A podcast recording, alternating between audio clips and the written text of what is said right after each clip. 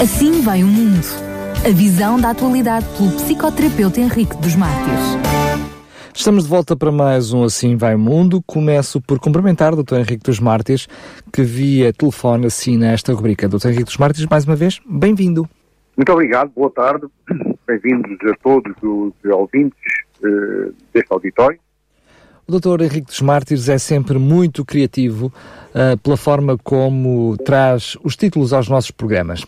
Mas no programa de hoje, para além de criativo, eu diria também uh, que certamente a primeira uh, observação que os nossos ouvintes vão ter é um perfeito desconhecimento daquilo que é o assunto do programa, porque escolheu como título Binómio de Sidofilia Proexis. O que é que isto quer dizer? Ora, muito bem, binómio pedofilia proexis, uh, ele deriva etimologicamente do latim binómios, que, constituído, que é constituído por bis, dois, e nomen, nome, apelação, palavra, termo, surgiu no século XIX. O termo decidofilia é composto pela expressão do idioma francês decision, ação de decidir, derivado do idioma de latim decisio, ação de resolver uma questão debatida, e do idioma grego philos, amigo, querido, agradável. Por outro lado, proexis, pro, que favorece, uma existência, a herança existencial específica de cada consciência humana na sua expressão física. Traduzindo para português mais compreensível, intitularíamos o programa da seguinte forma: Binómio, portanto, junto duas personalidades cumprem uma função de relevo, de quem está numa conjuntura de decisão, de liderança, como mentor e orientador de uma consciência coletiva. Mas, doutor Henrique dos Martins, eu sempre pensei que todos nós somos mestres do nosso próprio destino e que as decisões que tomamos estabelecem o padrão e a maneira como navegamos neste mundo, chamemos-lhe assim. Mas, afinal, parece não ser tão bem assim, não é? Por pior que seja a experiência que tenhamos vivido, algo nos ensinará. E a consequência das nossas escolhas vai depender se nós aprendemos ou não a evitar cometer os mesmos erros na próxima ocasião. Eu sei que é natural nos arrependermos quando as coisas dão errado, mas devemos lembrar que se estamos nessa situação, é talvez por causa das decisões que tomamos e que nos levaram à situação onde nos encontramos neste momento. Todos temos uma responsabilidade a cumprir neste planeta. Ninguém está nesta dimensão física para tão somente colecionar gravatas ou carros antigos nem para brincar aos chefes o tempo todo. Mas, se calhar, começaríamos por esclarecer, por definir o que é que é isso de tomada de decisão. Ora bem, a nível geral, tomada de decisão trata-se de um ato de eleger entre duas ou mais opções, aspectos ou situações alternativas. É um processo mental, no qual as ações ou destinos a serem tomadas ou seguidas são identificadas na solução de um problema ou na consecução de um propósito específico. É ter liberdade de escolha, pois o discernimento livre nos permite colocar em jogo os valores com os quais nos identificamos e a partir dos quais escolhemos a melhor opção. Cada escolha envolve, portanto, tomar uma decisão. Envolve um tipo definido de comportamento no qual a escolha tem um propósito com certa intencionalidade, incluindo as avaliações éticas específicas. Mas hoje muitos cidadãos estão a sofrer, eu diria, uh, as consequências das tomadas de decisões, por vezes até pouco ortodoxas, dos diversos governos que sucederam, uh, enfim, no palco da história da Europa e até no mundo, claro. Como é que estas decisões uh, do poder político influenciam e continuam a influenciar as nossas vidas? O poder político tem como responsabilidade estabelecer e regular o quadro social no qual os, cidadão, os cidadãos vivem todos os dias desde que saímos de casa, inclusivamente dentro das nossas próprias casas, de uma ou de outra forma, numa maior ou menor medida, somos sempre afetados pelas decisões e ações dos políticos. O equilíbrio, com efeito, devia ser a norma que a política moderna devia procurar. A busca de um equilíbrio justo entre a autoridade do poder e a liberdade do cidadão. A busca de uma convivência pacífica entre a razão do Estado e da liberdade política, a busca, finalmente, de um equilíbrio possível para que ninguém pudesse abusar da sua autoridade. Daí que a necessidade de separar claramente o poder legislativo, o poder executivo e o poder judicial seja a condição imprescindível para manter o seu equilíbrio. Um balanço sempre em suspenso uma forma de homeostase incompleta. De qualquer forma, por trás dessa busca por equilíbrio, sempre encontraremos a defesa da lei que se dá aos homens, para que nunca seja possível a tomada de decisões arbitrárias de um soberano ou semelhante, mas tem que responder às relações necessárias que derivam da natureza da lei. Relações necessárias que não são tanto a expressão de um determinismo sociológico do tipo materialista, quanto a afirmação de um laço ideal e equilibrado entre certos tipos de governo e certas leis possíveis. A lei devia funcionar como um equilíbrio necessário da razão humana genuína. E neste ponto, Montesquieu é tão preciso quanto em seu autorretrato. Diz ele no, no livro do Espírito das Leis, Tecnos Madrid, de 1980. A lei, em geral, é a razão humana na medida em que, em que governa todos os povos da Terra. E as leis políticas e civis cada nação não devem ser mais do que casos particulares aos quais essa razão humana se aplica. As leis devem ser tão apropriadas às pessoas para as quais foram feitas que seria um simples acaso se as leis de uma nação pudessem adequar-se a outra nação. claro. O que é que a Bíblia diz sobre esse assunto? A palavra de Deus condena o uso abusivo do poder. O abuso egoísta do poder, sem dúvida, figura entre as coisas que Deus odeia. Sua palavra nos aconselha contra essa tendência do ser humano imperfeito, pois ele conhece o coração humano. A palavra de Deus nos diz: enganoso é o coração mais do que todas as coisas e perverso. Quem o conhecerá? Eu, Senhor, esquadrinho o coração e provo rins. E isto para dar a cada um segundo os seus caminhos e segundo o fruto das suas ações. Encontramos isto em Jeremias 17. Em quase todos os relacionamentos humanos, existem situações em que uma pessoa tem algum tipo de vantagem sobre os outros, devido talvez à riqueza, ao conhecimento, à força física, ou uma posição social mais, eh, mais elevada, uma atratividade física e assim por diante. Quanto maior for essa vantagem, maior é a tentação de usá-la egoisticamente. Eu entendo por abuso de poder o uso indevido da capacidade de influenciar de uma pessoa sobre outra, que geralmente causam prejuízo de várias ordens. Ao analisar quem tem maior probabilidade de ser vítima de abuso, concluímos que esta, que esta tendência deriva da sua condição de fragilidade. Existem muitos tipos de abuso aos quais devemos prestar atenção para trabalhar na direção da prevenção e da solução. Kirby Anderson refere-se aos seguintes, entre outros, mas estes são muito, muito, são muito importantes. Primeiro, uh, primeiro aspecto uh, que é apresentado aqui por Kerry. Envolve o uso de jogos psicológicos para controlar ou ferir emocionalmente alguém. Portanto, é o abuso emocional. Humilhação, intimidação, perseguição, medo, manipulação. Geralmente, este tipo de abuso é de ordem verbal. Em segundo lugar, o abuso físico envolve o uso de partes do corpo ou armas para ameaçar, punir, dominar, conter, controlar ou ferir outras pessoas. Depois temos o abuso sexual. Envolve o uso, o uso de ações sexuais forçadas que podem dominar, manipular, ameaçar, ferir, corromper ou controlar outra pessoa.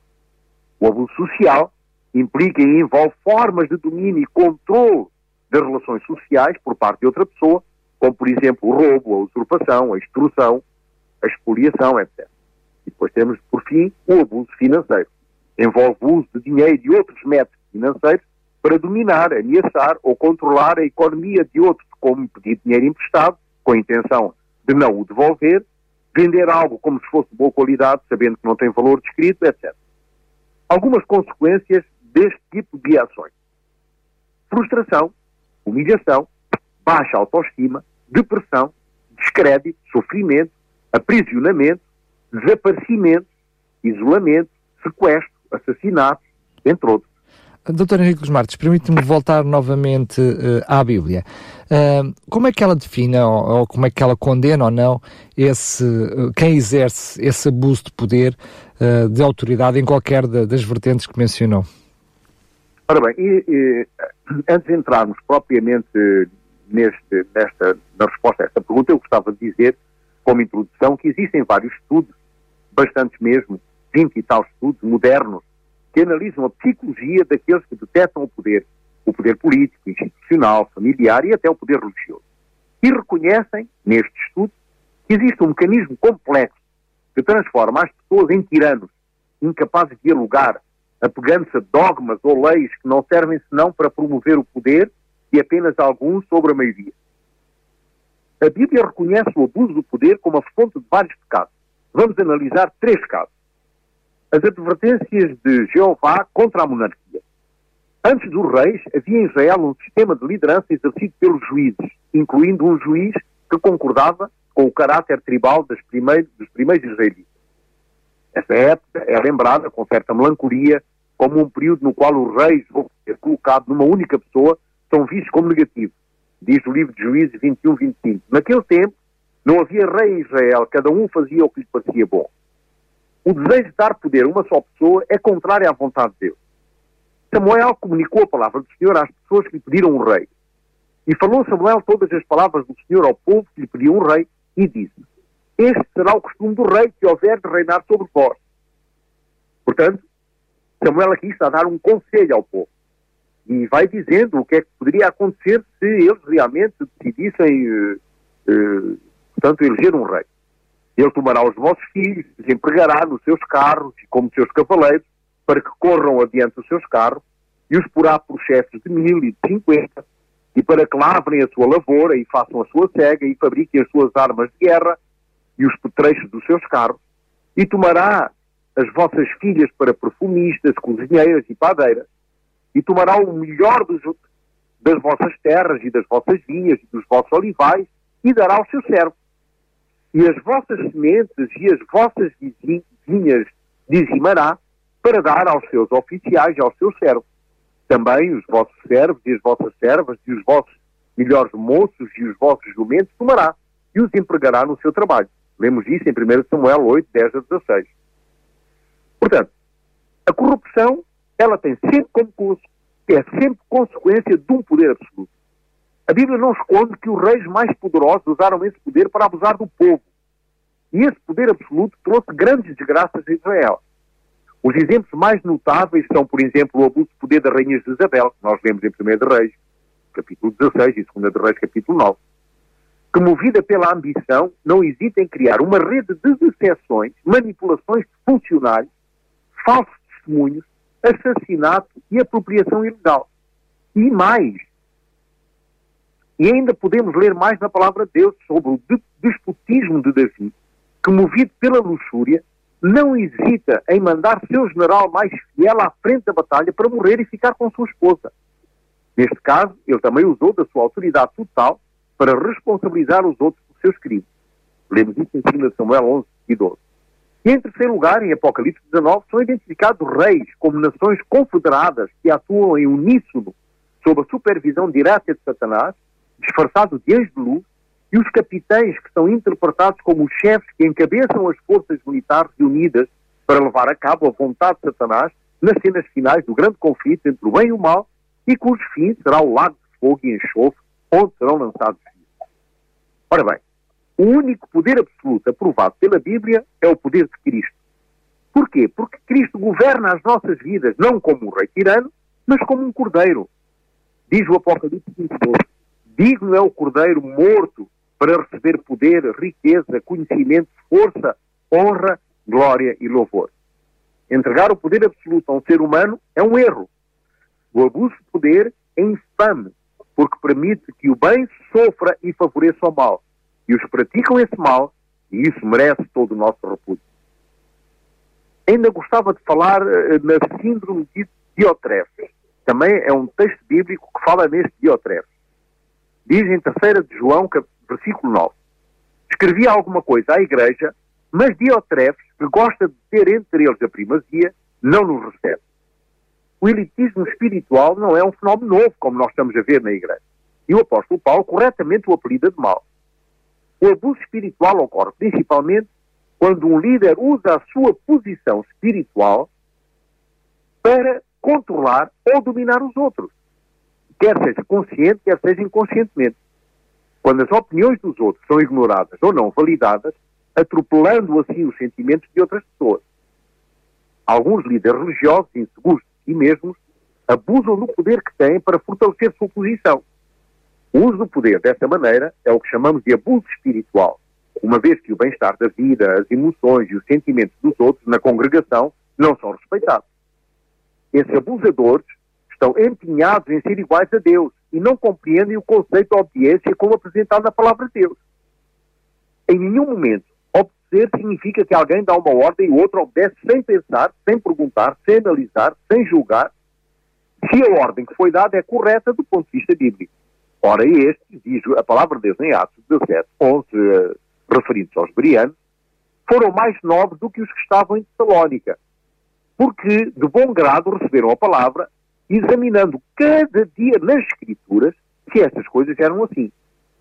E ainda lemos em Éfeso, uh, em Efésios capítulo 4, o seguinte, mas a igreja é do Senhor Jesus.